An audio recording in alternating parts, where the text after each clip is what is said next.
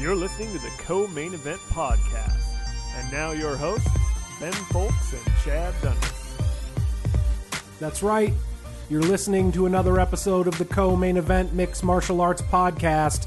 I'm your co host, Chad Dundas from ESPN.com, and joining us, as always, your friend and mine from MMAJunkie.com and USA Today, it's Ben Fowlkes.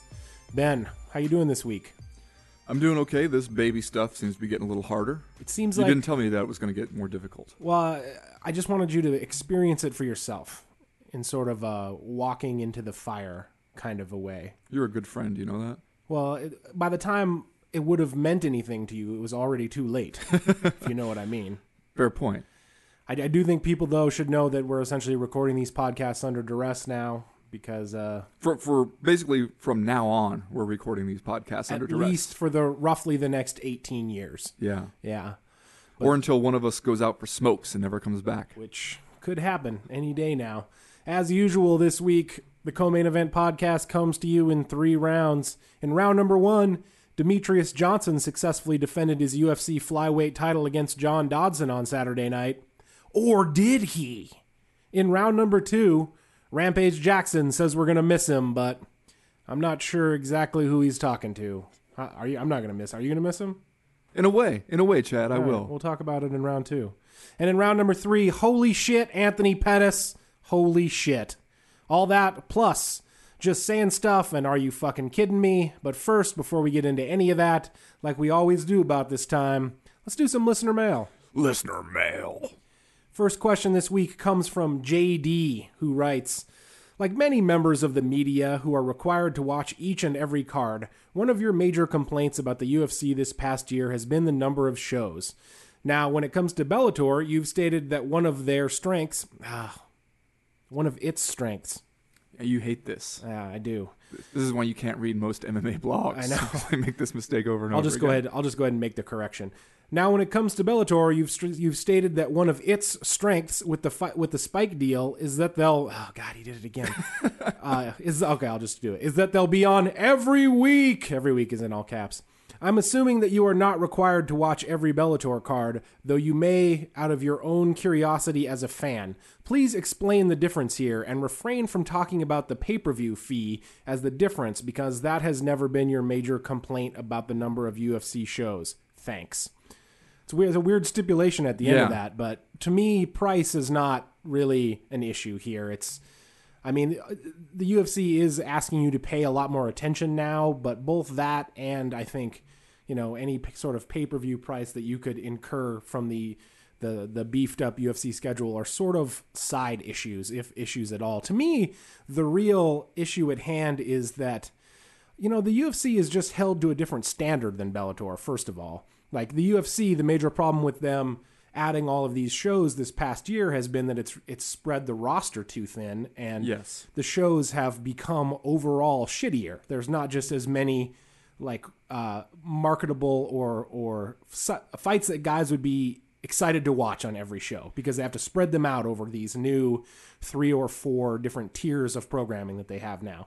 Bellator doesn't have that problem. Number one, because Bellator could do a show every fucking day and it wouldn't water down their product. Because what the fuck would that even look like? How do you water down Bellator's product? They've only got three fighters anybody's ever heard of. Also, it's worth noting that when we made the point about Bellator, one of its strengths being that it was on every week, we also, I think, made the point that that's also its greatest weakness is that that adherence to tournament structure. We also, though, we can't ignore the fact that Bellator being on every Thursday night is not the same as the UFC being on every Saturday night. The UFC is uh, catering to an audience of mostly young men and asking them to stay home on a bunch of Saturday nights. It's not the same thing asking you to stay home on a Thursday night to watch a couple hours of Bellator. Right. And I would say, in a general sense, this is a better deal for Bellator just because now you know where they're at. Like before, they were on it's uh, they were on the it's we'll talk about that in a second. before Bellator was on the internet or it was on uh, MTV2 and and no nobody was watching that. Nobody knew where to go to find Bellator. But now, same time, same channel every week. That's where it's at. So you can find it. In the future, maybe that'll become a problem. But right now, I think it's a lot better than where Bellator was at last year. Now, in terms of the it and the they thing, Okay, here we go. When you're talking, I feel like it's per- perfectly acceptable to refer to an inan- inanimate object as a they because everybody just does it. When you're writing, eh, rules of grammar, dude, they apply a little bit more than when you're just talking. So you hold yourself to a different standard because we're doing a podcast. Yes. That's what you're saying. That's absolutely right. Well, maybe the the listener figured, hey, my question's going to be read out loud, so it'll basically it'll be talking. That's true. That's a good point. Perhaps I was a little bit too harsh on JD. Apology accepted. Clearly had thought it through so much that he knew that we were going to be reading his answer out loud, so it didn't matter if he used proper grammar. Uh, second question this week comes from Sasha Brady. He says Matt Hughes becoming the Judge Dredd of the UFC uh, started me wondering about Chuck Liddell. Apart from screaming at Glover Teixeira from cage side to punch Rampage in the face for him, what is he? What is the vice president's? Uh, what has the vice president of business development done in that role? I feel like it's worthwhile to talk about both of these positions because obviously Chuck Liddell's maybe largely ceremonial. and was never pitched as anything else. Right. The Matt Hughes one, it seems like there's at least uh, in the initial announcement there was at least the the implication that he was going to be actually doing something. He was going to be this kind of mentor, this code of conduct mentor. Matt Hughes is going to be sitting dudes down and talking to them about the dangers of, of sexting with imaginary women on the internet, that kind of thing. Matt, you know, Matt Hughes is going to lend you a lot of his life experience and, and that kind of stuff. With the Chuck Liddell one, it seemed like we all knew from the beginning that it was just a bullshit job where they were finding a way to give Chuck Liddell a paycheck. Right. What I wonder is uh, if if Matt Hughes actually is called upon to do something. I mean, he mentioned in the past that he would like to have one of these easy Chuck Liddell yeah, jobs. That's the best thing about it is that Yeah. he totally like threw this idea out there, almost like he was fishing in a local Hillsboro lake. So what now? I mean, is he actually? You think Matt Hughes is actually going to be talking to UFC fighters about conduct? I have two questions. Number one, does the UFC code of conduct apply to executives? And number two, how do you make a dude who spends the majority of his time talking about how he's not a huge fan of government in general, how do you make him the vice president of governmental relations or whatever the hell his official title is? He's like fighter development and governmental. I don't have it in front of me, but it was hilarious. I remember when I first saw it, I LOL'd. Yo, you I, LOL? lo- I L- Well, LOL'd. Also, I, I mean, we don't know too many details on the code of conduct thing yet, but one of the lines I read seemed like intentionally vague. It was just like that they're going to be asked to be held or asked to hold themselves to standards of common decency, basically. Um, which, first of all, is there a different standard of common decency if you're a professional cage fighter? As you said, does UFC President Dana White hold himself to those standards of common He decency? He is going to be putting a lot of quarters in the swear jar if he is held accountable to the same standard as the code of conduct. I assume holds people accountable to. Anyway, uh, next question this week comes from Taylor. After UFC on Fox 6, Taylor writes, Dana revealed that the meeting he had with Brock Lesnar a few months back went very well, when at the time he publicly stated how terribly it had gone. As professional journalists covering the sport, does this change your perception?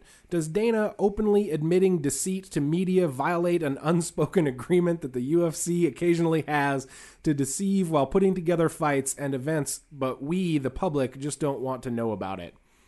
Well, here's the part where I remind everyone out there that Dana White is a fight promoter. He's a salesman. So the fact that we would ever think that he is telling us the truth about anything is really just a testament to the amazing job that both he and the UFC have done in building his public persona, where Well, he, he- is viewed as a straight shooter and a regular guy. He has admitted on uh, several topics in the past that he has lied to us in the media. Fight promoter. That's Yeah. what he does. That's his job. Well, but then the problem is when he also wants to he wants to have it both ways at times, um, where he wants to be able to sit there and say, "Hey, listen, I'll tell you, I'll tell you the truth," and lay it out here and have everybody go nod their heads and go, "Okay, yeah, Dana White's shooting straight with us." Right.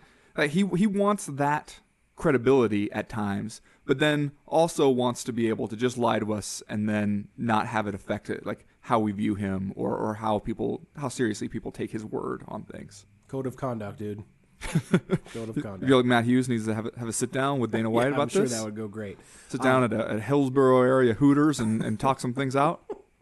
The last question this week comes from Mike Russell, who I don't think is the same Mike Russell that used to work for Cage Potato. I think it's a different, Seems like a different common enough name. entirely. As the mutterings of an Anderson Silva versus Cung Le fight seem to be getting louder, I was keen to know what you guys think of this idea. Personally, I'm not into it. Just saying. Uh, this isn't real, right? This like they couldn't possibly make this fight.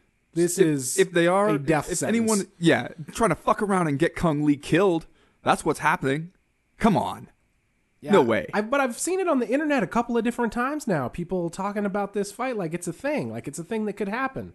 You don't even want to know what I've seen on the internet Chad you don't even want to know I mean, if Cung Le gets to fight Anderson Silva, that's the point when I guess if you're Chris Weidman, you just quit. You just give up. yeah It's like uh in that cartoon we watched today of Johnny Hendricks sitting at home.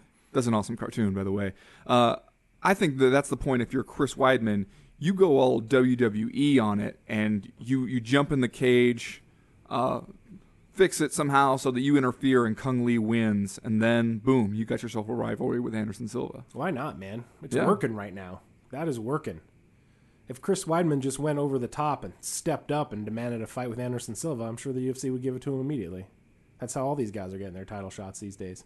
these days listen to you Anyway, that's listener mail for this week. If you have questions, comments, concerns, statements to make, gifts to send, hey, before I forget, we got gifts in the mail this week from Yeah. uh, New Zealander listener Claire Hammond, who has been with us since day one.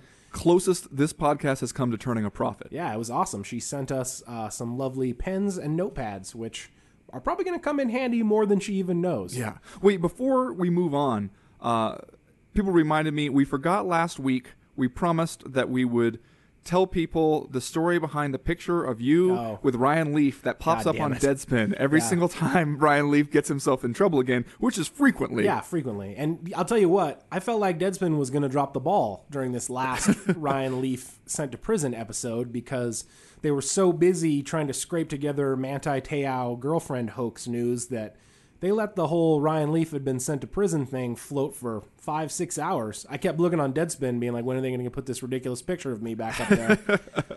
Just when I had given up hope, boom, there it was.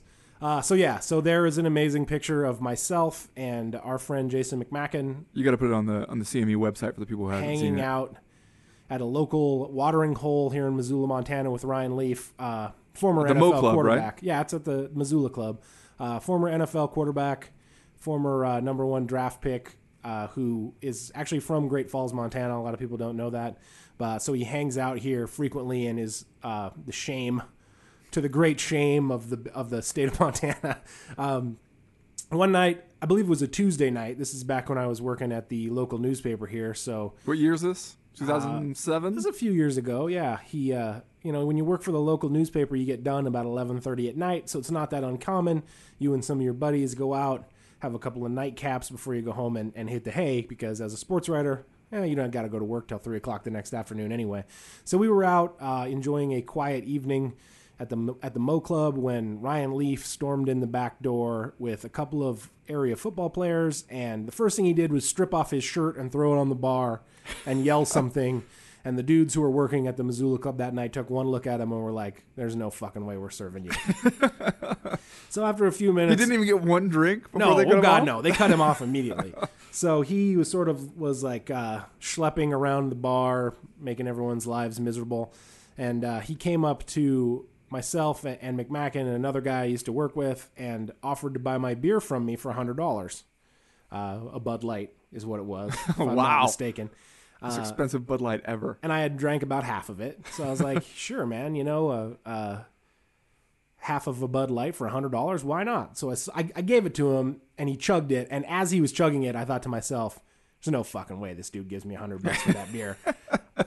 when he's done, he slams the beer down, takes out a hundred bucks, and hands it to me, and says, announces to the entire bar, "That's because I'm rich, bitch." Awesome. And then uh, I can't remember whose idea it was. It might have been Leafs. but uh, we took a picture, took a photo with him, and uh, somebody stole it off one of our Facebook pages, and the rest, I guess, is history. Wow, that's a magical story. So if you've got a question or a podcast or a story about Ryan Leaf to share in the future, you can get in touch with us by going to the website and click the link at the top of the page that says email the podcast.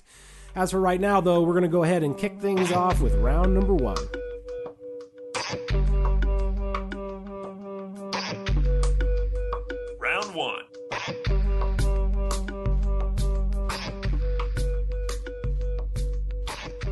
Ben, this weekend the flyweights did what flyweights do in having a pretty awesome fight over the UFC 125 pound title, wherein Demetrious Johnson defeated John Dodson via unanimous decision.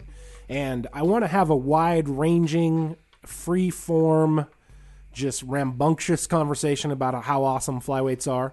But to begin this round, I think we should talk about the topic that seems to be on everyone's minds uh, in the immediate wake of this fight, and that is whether or not Demetrious Johnson should have lost a point for kneeing John Dodson in the head when he was technically a ground, grounded opponent, uh, and whether or not if that when that happened, it would have forced the uh, the the the fight to be a majority draw. Yes. And uh, so let's let's hear from hear about you. Man. Okay. Let, what, Yeah. What's the deal here? Well, you know, I wrote about this today, today being Monday, uh, and for me, it, it speaks to the larger problem we have with interpreting the rules in MMA. And we seem to have arrived at this like unspoken understanding that unless you seriously hurt a guy or do something that seems really, really malicious, we give you a freebie foul. or a couple in the case Yeah. of uh, of uh, Demetrious Johnson in this Yeah. fight. You know, there's this is one where I understand how you can say that some fouls are accidental, right? Like you, you go to throw an inside leg kick, it slips up higher than you think and it hits the guy in the groin, or you know, you have you have back mount on somebody and you're trying to punch and they're moving their head around and you hit them in the back of the head maybe. This is one though where he's got him in the front headlock position. Uh, John Dodson clearly has his hand on the mat, making him a grounded opponent, which I think is a bullshit rule. But hey, it's a rule, so you have to abide by it. Uh, and then he goes ahead and he throws a knee clearly designed for his head. It lands on his head. It's illegal. There's no way to call that accidental. Yeah. I mean, you could say that he didn't realize his hand was down, but you should probably, if you're in that situation, you should look before you throw that knee. I mean, that's your responsibility. But we act as if every MMA fighter is just now learning the rules. Like the rules were explained to him for the first time, you know, 30 seconds before he got in the cage. Like we just went over it really fast on the Harley Davidson prep point or something. Yeah. And then when he gets in there, we're like, hey, I don't know if you realize this, but that was illegal. Uh, don't do it again. And, you know, say you're sorry. And then we'll, we'll keep going. You know what's weird though is how often it seems like dudes don't know the rules because remember when uh, Nate Diaz rolled in to fight Okay, Ben well, Henderson? hold on, hold on. We're now we're we're into the Diaz territory. Still though, at the remember he rolled into the weigh-in at 146 when he was going to fight Benson Henderson for the lightweight title, and they had to be like, "Yeah, when it's a title fight, you got to make 155, man." And and Diaz had to go back and cut a little bit more weight and come back and weigh in again. Like, how do you not know that? How do you how do you become the number one contender for the UFC title and not know that you got to make 155 for your title fight?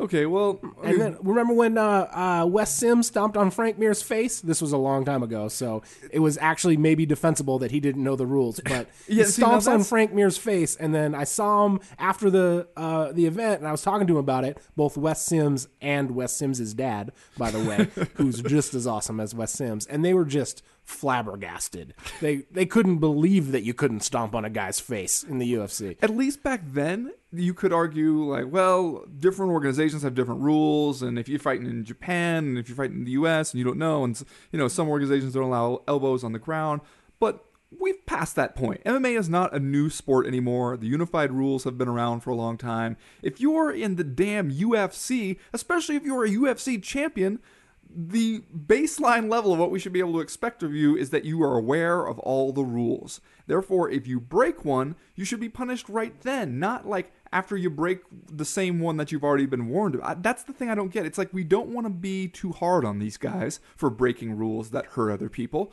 Uh, so you know we, we want to warn them first because hey, taking a point away could affect the outcome of the fight. And Right. But hey, so can kneeing a guy in the eye when he has his hand down and thinks that he is in a situation where you can't knee him. Yeah, and uh, you know we should make the point: Demetrious Johnson, not a dirty fighter. No. and for all we know, when he kneed Dodson in the face, maybe he couldn't even see that his hand was down just because of the position they were in. That said, shouldn't matter.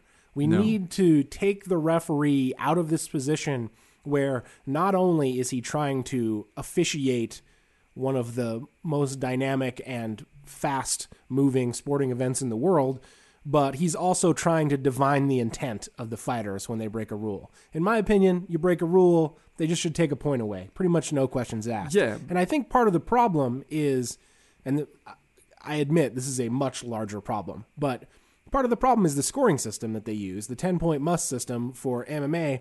It's not really perfect. It's not even really that applicable at times. So one of the problems is when you take a point away, when you're using the 10 point must system, basically you just cost a guy a round. And when Yeah. there's only three rounds, taking a point away is a pretty huge deal. So maybe the ultimate answer to all of this is eventually, at some point, please God, moving toward a a better point scoring system for MMA. Maybe where uh, you know point scoring is is cumulative throughout the fight, and uh, losing one point isn't as big of a deal. Well, to me, it's just that right now, because we're too afraid, probably because it is a big deal to lose a point, we're too afraid to, to enforce that.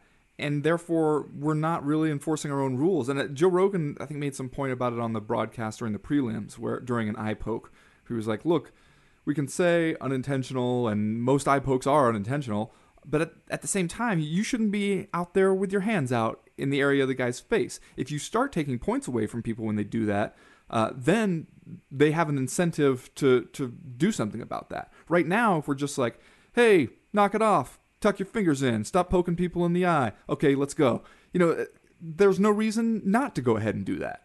Yeah, You know? and and and like I said, the intent shouldn't matter. Like whether or not you were trying to do a foul, if it was an unintentional foul, it shouldn't matter. You should just lose a point. It's not like in basketball, if a dude is going to the to the rim and you foul him, the it's not like the the official's like, oh well, you know what, you didn't mean to foul him, so uh, we'll just give we'll just give you the ball. You don't get any shots. Yeah. So just take the ball because it was Or unintentional. we'll just talk to. We'll give you a stern talking to. And what and the thing that really bothers me about this particular point is that once again, this is the second time he's done it. John McCarthy, after the fact, was like, "Oh, well, he was trying to play the game." You know, he said John Dodson was quote unquote trying to play the game by putting his hand down on the mat so he couldn't get kneed. And I sort of agree that it's kind of a chintzy rule, but the point is, if you don't like the rule, let's change it. And as Yeah. long as it's a rule, you have to enforce it. And to say that someone is quote unquote playing the game by following the agreed the upon rules of the, the- fight the is ridiculous. Yeah. Yeah. No, uh, it's, uh, you know, if we're going to say, I agree that that rule should be changed, but if we're going to say these are the rules, then you have to expect both fighters to go in there knowing that and to adjust their game plans accordingly. I mean, as for the actual fight, I don't know if you can say that that knee, you know, that one knee necessarily changed anything uh, about the course. I mean, it didn't do John Dodson any favors to get No. kneed in the eye at that point. Um, but I, I still think, though, when you look, especially at the later rounds, you look at Demetrious Johnson and you think, okay, that is a dude who deserves to win that fight. He, Yeah. he was doing poorly in the beginning. He got he got dropped a couple times, uh, and then he figured it out, came back, uh, and at one point figured out that John Dodson had no answer for the tie clinch, uh, and wore him out in those later rounds, which is tough to do to a guy like John Dodson. So he deserves credit for that. And yeah, I think I. Demetrious Johnson with that win, now I feel like we're starting to look at that guy as as a real UFC champion, whereas before it was, you know, he won one fight in the newly created division and got the belt for it. and We weren't quite sure what to make of him. Now he feels a little bit more like a champion to me. Sure, I agree with all with all of that. There's one thing about him that kind of worries me though, and that is that he seems to have Xbox sponsorship. No, I love that. Okay. And after the fight, when he was like, "Oh man, first things first, I thought for sure he was going to thank our Lord and Savior Jesus Christ. Instead, he goes and he thanks Xbox, which was awesome. Yeah. At least we know Xbox is real. Yeah, exactly, exactly. Um, the thing that worries me about Demetrious Johnson, though, is that he's got this fighting style that is a little bit Frankie Edgar ish. Maybe not in the down to the to the real nuts and bolts of how he fights, but he he's got this style where it doesn't seem like he's going to stop anybody, and he's just going to like craft a reasonably competitive decision. And I think that we've seen in the past with the way MMA judges are, you can only do that before so long before you're going to lose one. And Yeah. that's the thing that worries me about Demetrious Johnson. I don't feel like, at least at this point, that he's one of these guys that's going to be a long term champion if he keeps winning these fights the way that he's winning them, because eventually you're just going to drop a close one. And maybe in the rematch, you drop that one too, even though you may have won it. And the, the truth is, if John Dodson and Demetrious Johnson fought again, I wouldn't have a hard time picking John Dodson to win that fight. I think that, you know, he showed in that second round when he dropped Demetrious Johnson twice that that's a, a pretty winnable fight for him. I think if he shows a little bit more urgency. Yeah, you wonder if that was a an issue of uh, experience for him that he thought, well, okay, I dropped him. I'm in no hurry to go in there and finish him. I'll get a chance to drop him again, and maybe now learn that hey, especially over the course of a five round fight uh, with a guy who's as savvy as Demetrious Johnson is. You drop him a couple times, he's going to avoid those kinds of situations with you after that. He's going to Yeah. do something else. He's going to And, switch it up Yeah, on it you. seemed like that was probably part of Dodson's game plan that he wanted to be real cautious and didn't want to rush into anything. But at the same time, man, if he never gets another shot at the flyweight title, he's going to be thinking about those two knockdowns for the rest of his life. Well, that's the good news about the flyweight division right now is that if you win one fight, maybe two, there's not enough guys to keep you out of the, the top of the, the division there. Yeah, they're talking about uh, Joseph Benavidez and Ian McCall are fighting, and then the winner of that may face uh, Demetrious Johnson, which would be a, A rematch a either way. rematch either way for Demetrious Johnson. The thing Maybe about, a trilogy if it's Ian McCall. the, the point that I wanted to make though was that yeah, right now the flyweight division is pretty shallow, but I have hopes that it will deepen itself soon. That we'll just see sort of a trickle down effect because I mean, look at what's happening at the in the featherweight division right now. Even though featherweight and bantamweight totally had a jump start because the, the WEC was around before they brought them over to the UFC. Those divisions, you could argue, were a little bit shallow when they brought them over, and now you've got guys like Clay Guida who's dropping down, and and um, you know guys like uh, Ricardo Lamas is emerging as a as a possible uh, contender. So I feel like these lower weight classes are becoming deeper, and you know it may get to the point where it's just sort of a race to the bottom in terms of Yeah. weight. No, I wouldn't be surprised if that's the case. And also, it still has a thing of if you're a, a talented, you know, wrestler or a, a athlete in another combat sport at, at a lower weight class, what else are you going to do? There's not a whole lot of pro sports opportunities for Yeah. dudes who are five three and walking around at like you know 135, 140 pounds. Yeah. Uh, all right, well, let's do Are You Fucking Kidding Me? And then uh, we'll move on to round number two. Uh, this week, we, we touched on a little bit in listener mail, but my Are You Fucking Kidding Me is about the possibility of a Brock Lesnar Fedor Emelianenko fight at Cowboy Stadium. Are you fucking kidding me, Dana? Playing with my emotions? Fucking kidding me? You know I would complain about that, but I want to watch it so bad. If it's not going to happen, don't tell me about it. You fucking kidding me? You know, Chad, I on my way over here, uh, I saw uh, I passed by uh, this bakery and saw this delicious giant giant chocolate chip cookie, and I Oh, know would how you love that. chocolate chip Oh, cookies. I would eat that. But then you know I was I was in a hurry to get over here, so I, I didn't get it for you. But I just thought I would tell you about it. fucking kidding me. My Are You Fucking Kidding Me this week uh, goes out. We, we talked a little bit about Matt Hughes' official retirement and his new cushy corporate gig. Uh, but during the prelims on FX, uh, the UFC ran a kind of a Matt Hughes tribute video package.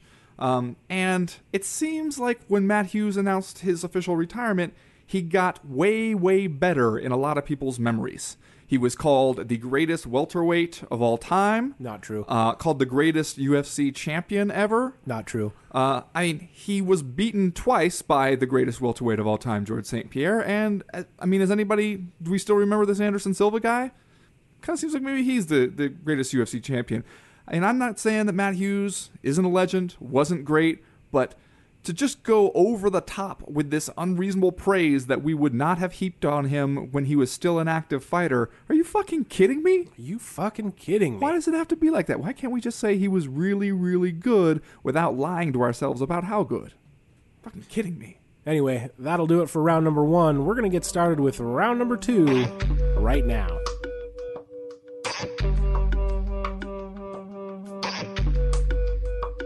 Round two.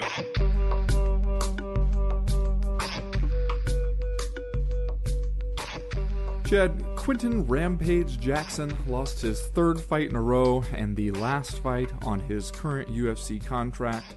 And at least from the shape of things right now, seems like that could probably be Rampage's last UFC fight ever. He seems to think that uh, he'd be better off outside the organization. There seems to be less and less reason to think the UFC will bend over backwards to try and keep a guy who is clearly on the downswing. If this is it for Rampage and, and he's really gone, A, are you going to miss him? And No. B, and B, what do you make of this guy? This freaking guy, Rampage. You know, I believe that at least in my mind, Rampage Jackson will, will always be remembered as a guy who the myth never really matched up with the man. And in fact, I can't really think of another fighter, at least, especially not an active fighter, where the bill of goods that we were sold before he stepped in the cage was so far removed than the actual product that showed up in the cage, especially in the later years. Because I feel like we've been doing this with Rampage Jackson for a long time now, where leading up to the fight, the promotional line about him is, oh, he's so dangerous, you know, he's so exciting. You better be ready for the rampage, because I know Quinton Jackson is ready to go to war. And then Did he Mike shows Goldberg up. just show up here? Did Mike Goldberg get on the mic? well, we can talk about Mike Goldberg later, but that's the that's always the company line before he fights, and then he shows up in the cage, and it's like, eh, not really. You know, he probably didn't train that hard. He's probably not that interested in going the full fifteen. He's probably just gonna try to throw them bungalows for about three minutes, and as long as you can kind of give him a rough time for the first round or so, eh, that's pretty much it. So to me, he's a guy who has always been a little bit overrated and a guy who really built his career on highlights and not necessarily on really impressive wins. But he had some great highlights. And he had some impressive Well, he has the one. Yeah, he has the one great highlight that we all know. Which one are you referring to? where he slams Arona. That's Okay. the highlight. He knocked out Chuck Liddell. Twice, yeah. So that's not a highlight? Well, those are his other two highlights. Like Rampage Jackson built a career out of slamming Ricardo Arona in a fight that he was losing and knocking out Chuck Liddell twice. Went five rounds with Dan Henderson, beat him. Middleweight, Dan Henderson. Middleweight, sometimes light no heavyweight, one. Let me, occasional let me just say this: no one in the Henderson. light heavyweight division has made a better career out of whipping the shit out of middleweights than Rampage Jackson. So that might be true. You know, I I think that maybe you're being a little hard on Rampage Jackson. He he was many times when he showed up interested, fun to watch. He could, you know, out of nowhere hit you one big shot and, and change everything. When was the last time you saw Quinton Jackson do something fun in the cage? Well, I guess that depends how we define fun. But uh, Because I'm going to say maybe 2007 when he knocked out Chuck Liddell.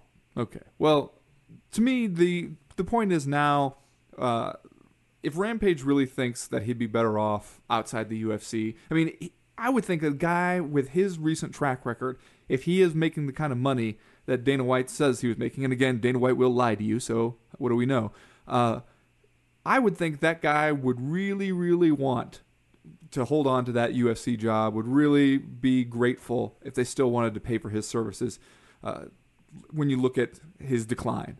For him to think that he'd be better off, you know, whatever, boxing, uh, doing movies, doing one off fights in Japan or something, that boggles the mind. Yeah, I mean, at this point, unless he really, really needs the money, I can't see why he would ever want to fight again. I mean, he's clearly not that into it, for starters, and he's not going to be a champion. The references he made to Gary Goodridge after the fight were terrifying. Yeah, no, that is yeah. For those of you who did not catch that uh, in his post-fight uh, on the post-fight show interview uh, with Ariel Helwani, uh, Rampage said that he he doesn't think that he has it in him to compete with the top guys anymore, but he will be one of those fighters who goes out there and promises you a good show, and even specifically said, "I might be like a Gary Goodridge type fighter." Not true, though. He's not really going to give you a good show. That's just what everyone is going to say before he fights. Well, the thing is, the way that Gary Goodridge, what Gary Goodridge traded on throughout the, the end of that K1 run and his his run fighting in, in Japan and doing MMA and kickboxing there, was that he was willing to, to make sure somebody got knocked out. And now we see the, the health issues he's going through. He paid for it. Rampage, I think, knows about Gary Goodridge's health issues. So saying that you're going to be that kind of fighter, and I mean, it's kind of like saying that, you know, you're going to go uh, and get Ryan Leaf kind of trashed tonight, uh, but not be hungover tomorrow. You don't get to really like do one without dealing with the consequences. That is kind of a troubling thing to hear from Rampage Jackson. Yeah, and I mean, I was kind of being facetious about it before, but if you're Rampage Jackson, this just strikes me at a really as a really good time to walk away. If you know and are admitting out loud that you can't compete with the upper echelon light heavyweight fighters, you've already had a good long career. You've almost against all odds built yourself into a marketable fighter, despite the fact that every time someone talks to you, you either seem like a bully or a homophobe or, you know, you hump the reporter. Uh, you were the light heavyweight champion, for God's sakes. Would it surprise you terribly if Rampage Jackson had not managed his money super well? no, no, it wouldn't at all. Well, maybe that's something to consider. That is something to to that you know. It's probably more likely than not. On But- the flip side here, Glover Teixeira yeah, uh, goes out there, looks pretty good against Rampage. Granted, uh, Rampage was- wasn't putting up a whole lot of fight, especially on some of those takedowns no uh, toward the Glover end. Teixeira Glover took him just, down like he was dropping off his laundry. He could just reach out there, grab Rampage's leg, and fling him to the mat at, at times. But you know, good win for Glover Teixeira. Definitely the biggest name he's beaten. But it seems like to me a lot of people are doing the thing that I know you hate, where suddenly Glover Teixeira is the it guy. Everybody's talking about him as a potential contender, uh, a challenger for Jon Jones, maybe. He's won three fights at light heavyweight in the UFC. Has yet to beat a dude who is coming off a win in the UFC. I didn't know that's a good stat. Did you look that up before you? I did here? look that That's up. good. Beat Kyle Kingsbury, uh, Fabio Maldonado, uh, and uh, Rampage, all of whom had lost uh, at least one fight coming into that fight. So, again, it seems like we're doing that thing where we get a little bit ahead of ourselves. The dude wins, you know, a couple fights, and oh my God, he's the greatest thing ever. And then, as you love to say, as soon as he loses, uh, everybody will talk about how they knew he was overrated. Particularly watching him in that Rampage fight. You go to fight some of the better wrestlers in this division, Jon Jones, Phil Davis, uh, Rashad Evans, some of those guys. You're not just going to reach out there, grab their leg, and, and fling them to the mat. Yeah. You're also probably going to pay for it a little more if you, you charge right in there without moving your head at all when the dude is throwing punches at you. You can get away with it against Rampage. To me, though, I look at that fight. I don't see a guy who's at that elite light heavyweight level yet. I don't even see a guy who beats Alexander Gustafsson. Yeah, this was one of those fights where you kind of feel like no one came out of it looking that great just because of the style of fight that it turned out to be. And I guess uh, how you gauge Glover or Glover, as we're saying now, uh, Teixeira's performance probably had a lot to do with how you thought of him heading into this fight. Like if you were one of the people who was convinced that he was the the best thing since sliced bread and he was going to tear through the UFC light heavyweight division and was ready for a title shot right away, maybe you thought he looked kind of shitty. And if you were one of the people who thought that he still had a lot to prove, maybe a victory over an aging and in decline Quinton Rampage Jackson is a positive in your book. For me, I wasn't overly impressed. Like those takedowns, those takedowns were so easy that it, that they were either really really impressive or Rampage had a blown out knee or something because he was just not even trying to stop them. Well, after three minutes in, Rampage seemed pretty exhausted. Yeah, well, he was throwing those bungalows for, for the first three minutes, bringing the the, rampage and whatnot. Yeah. That happens. Bringing the Rampage. Here comes the rampage, says Mike Goldberg at one point. No, no. Once again, you can say that, but it's just not true. Yeah, all right. Well, anything else you want to say on this one before we move on? No, I, th- I think we about wrapped it up. I, I Uh, How about this? If if Rampage had suddenly announced his retirement after the end of this, uh, did we do the Matt Hughes with him, where suddenly he was the greatest light heavyweight of all time and uh, most exciting fighter to ever grace the octagon? And do you think that the that the way he's going out, kind of on bad terms, does he get Frank Shamrocked after this point? boy, I don't know. That's a good question. I mean, uh, he has not, in my opinion, been incredibly impressive since the the the end of Pride, and so, but the UFC again, he's just one of those dudes that no matter what, they just seem to totally love the guy.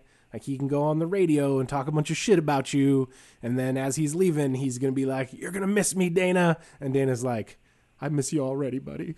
it's like what? Like anybody else, he'd be like, "Get the fuck out of here." Yeah, we it are is- so done with you. It is surprising. Like Gerald Harris never pulled that shit. no.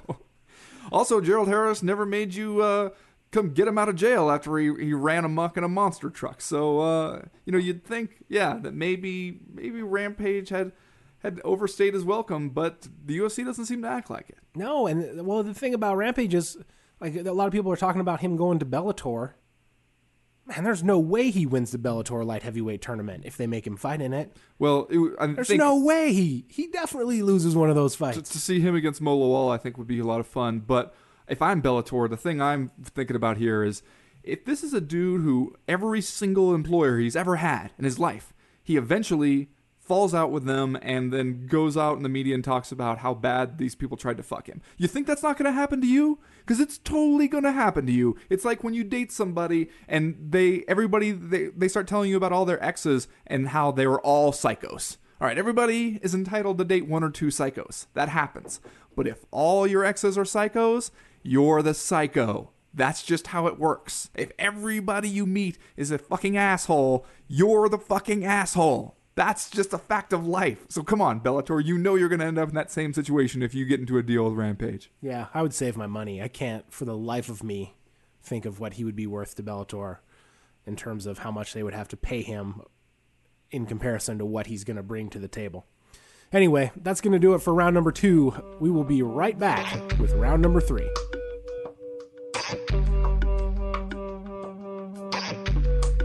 Round three.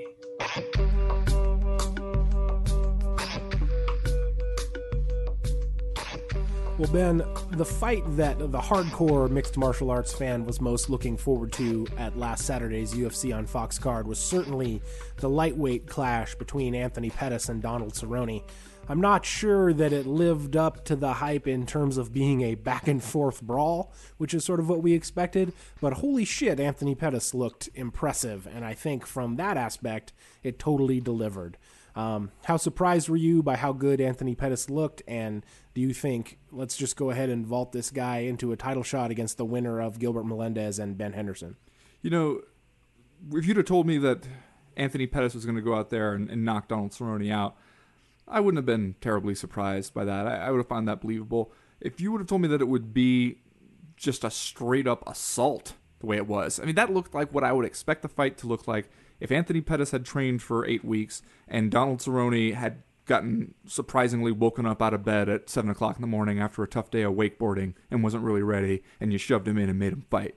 Uh, he just looked like he had nothing for Pettis. And Pettis, with all his crazy stuff, you know, every once in a while you watch him do some of that stuff and you think, come on, you don't have to be so flashy. But he makes it work, man. Yeah. Especially in the jumping knee off yeah. the cage. When he first did that during the fight, I was like, oh, well, that, too bad that didn't land. And then Yeah. they showed it on the replay and it totally landed. Yeah, exactly. Yeah, and then he gets him with the old body kick, the one where, uh, you know, Cerrone takes a step back, thinks, I'm okay, I'm okay. No, God, I'm not okay, and collapses to the mat. You know, that's beating a guy like Donald Cerrone like that is truly, truly impressive. If I'm Anthony Pettis, though, here's where I start to get a little worried that, hey, I'm being promised another title shot. Right. I've heard these promises before. Yeah, exactly. Because well, Benson Henderson and Gilbert Melendez are going to fight when in, in April. Is that when that is? The next that's the next Fox show. Yeah, right? the next Fox I show. I think it's in April. I think so. And then so you're looking at three four months after that before they're going to put the lightweight title on the line again. And who knows what happens if uh, there's a draw? What happens if it's a close decision? We got to have a rematch. Something weird happens. So- or the guy who wins uh, and has the belt gets hurt and is out a while. You never know. You never know what can happen. So promises are pr- just just air at this point. I guess if if things play out the way they're supposed to, best case scenario is Anthony Pettis gets a title shot in maybe August. Kind of seems to me like it's not totally out of the question that they would make him have one more fight. Don't do it, Anthony Pettis. I wouldn't Don't do it either, it. but I mean, I'm telling you, they they they run this company line about how you know they like fighters who fight, and and pro- and then of course maybe the most untrue UFC spiel about guys taking fights. Well, you're gonna have to fight everybody in the division anyway, so you might as well do it now. Yeah, but if you do Instead of you, waiting until you're the champion Yeah. when we would have to pay you so much more. yeah, yeah, when you're getting points on the pay per view and all kinds of other crap. Yeah, no, that's the thing. Uh, if you know, a lot of situations, I'll say not a great idea to sit out and wait. Uh, this is one though where Anthony Pettis has done everything you could ask him to do to earn that title shot. Uh, as long as we're not talking about him waiting for two years or something in order to get it, yeah, that guy deserves his crack at the belt. But it's also I, I see people doing the thing where they're like, no, we should he should immediately leapfrog Gilbert Melendez and get in there. Like MMA fans again in that kind of situation, they are they become like MMA judges. Just remember what they saw last. And okay, oh, that guy was great. Let's see him fight for the title tomorrow. Can we, can we set something up for next weekend? You know, come on. Let's he, he, he fought really well. He, he did everything you could ask him to do against Donald Cerrone. Uh, now he's going to have to wait and take his chances. Yeah, maybe Gilbert Melendez falls out with an injury. Not out of the question. Maybe Anthony Pettis could ha- uh, hire that spy that Jon Jones had in Quinton Jackson's camp before they fought. Well, And- couldn't have been too great a spy. He got caught by the the always uh, always on his toes rampage. Maybe we could have a Frank Gotch, George Hackenschmidt type scenario where one of his training partners blows out his knee right before the fight. Anthony Pettis has to step in. He just happens to be there. We bought a ticket. He's sitting ringside. Who me? Who, me? Showtime Pettis? I guess I could go. Right, now as you mentioned, I do have my gear in the trunk of my car. Uh, so I guess uh, only tangentially related, but as Anthony Pettis becomes a UFC lightweight title contender, it turns out maybe Eddie Alvarez isn't going to be one anytime soon. As you know, this past week, Alvarez also uh, was denied his request for a preliminary injunction uh, by a judge to that would have allowed him to fight at UFC 159. Um, instead, it looks at least like he and Bellator are going to have to go back to court together. Um, and maybe this is sort of the straw that breaks the camel's back for Eddie Alvarez because, eh, guy's 29 years old. I don't know how much time he wants to spend, uh, r- r- you know, fighting in court with Bellator. It's worth to spend a little bit of time. Well, I agree with you there, but I mean, it's in a, in a way, it's sort of like the Randy Couture type situation where you could either pay a bunch of money to go to court or you could earn more money by going to fight. So, um, while I don't agree that this denial of the preliminary injunction was a crushing blow to Eddie Alvarez, it also seems sort of like eh, I don't know if he's going to win if they if they take it all the way either. Well, this is one where uh, I'm going to be really interested to see how it plays out because uh, the idea of like you know what's a match in a contract in these MMA contracts, and it's a, a situation where some of the UFC's vague contract language can kind of be used against it. Uh, but I, I'm going to be really interested to see what an actual court says. I, you know, I know I keep asking you to to get your lawyer wife to fill us in on all the details since neither one of us know anything about the law. Uh, I mean, look look at the way you live. You're just flagrantly breaking the law every single day. The only thing I know about the law is what I have to do to not violate my parole. Okay? Basically, keep you know more than hundred yards from the schools and places where children gather. yes. Yeah, Yes. Uh, and I, I I know that's a struggle, but you're doing a good job. But I, I think that that's one of those things where, however it plays out, uh, it's going to be really interesting to see. Uh, just what we learn about uh, what the legal system actually thinks of some of these crazy MMA contracts, where Yeah. you know you're you're saying, especially for Bellator saying like, yeah, hey, no, we'll give you uh, the same points on the same uh, hypothetical pay per view. I'll give you 25 percent of my lottery winnings, Chad. Oh, cool. You know? Can I get that in writing? Yeah, Oh, absolutely. Excellent. I'm just gonna need you to uh, give me some money up front first. Oh, no problem. I Yeah. just happen to have this stack of cash with me with me right now. uh, well, here's the thing about the, the the Eddie Alvarez situation. I kind of felt all along like this thing that his lawyers had done this past week was more of a hail mary than anything else. I felt a little bit like. You know, when you get charged with a crime, the first thing your defense attorney will do is file, file a motion to get the charges dismissed because, hey, man, why not? Maybe they will get dismissed.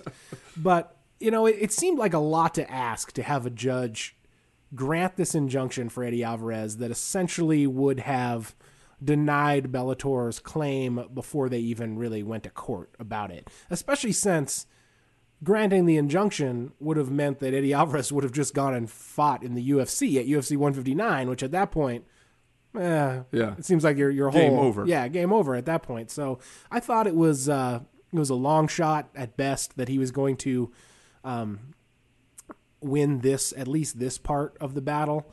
Uh, but the ruling, like I said before, also makes me think that maybe he's got an uphill battle on his hands. Well, maybe he's got some time for it though, because as we were just talking about the state of the lightweight division, you already know who's going to be the the next challenger, and then the challenger after that. Uh, and who knows how long that stuff might take to play out if people get injured or you know uh, all that stuff has to be hammered out. So maybe, if anything, uh, if you get time to, to wait a little bit, you could come in and uh, be in a better position once the the current lightweight situation gets figured out a little more. Who knows? Yeah, it'll be interesting, and we'll we'll we'll have to stay tuned to see how how it shakes out uh, in in court. I have no idea, no uh, no even sense how long that might take. Ask your lawyer wife. Man, my lawyer wife's not going to spend her time reading up on the Eddie Alvarez case so she can uh, administer a an opinion on it.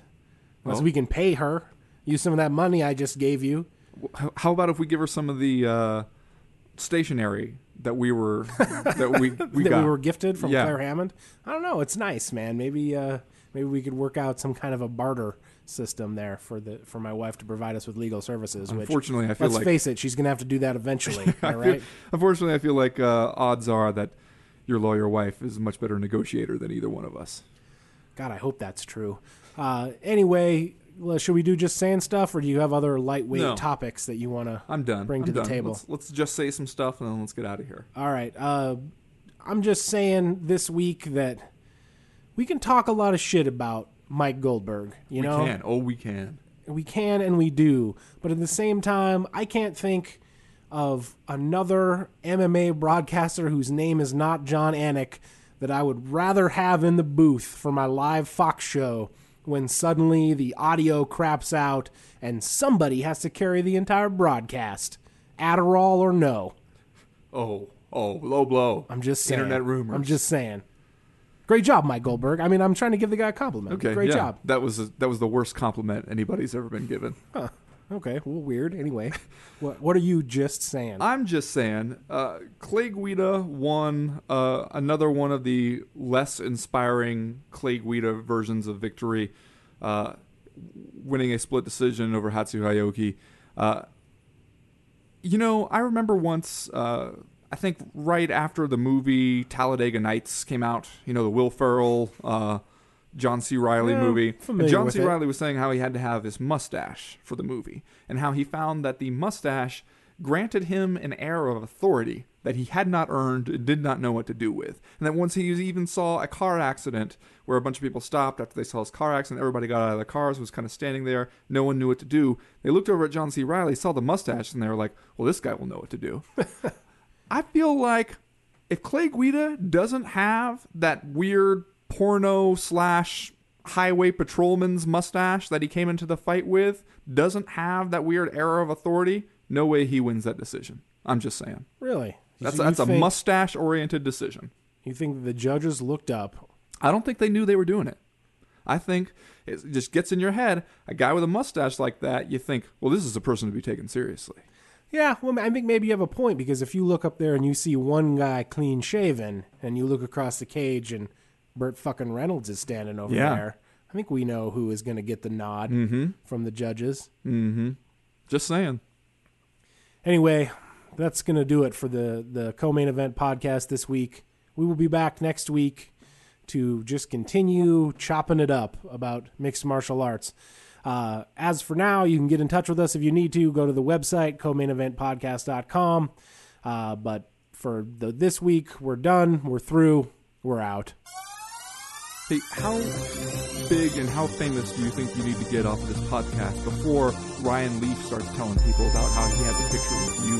Oh. Well, maybe he's telling guys up at uh, Deer Lodge that right now. they're fitting into his, his jumpsuit. I'm sure, I'm sure they're quite impressed. Your, your name rings out at Deer Lodge.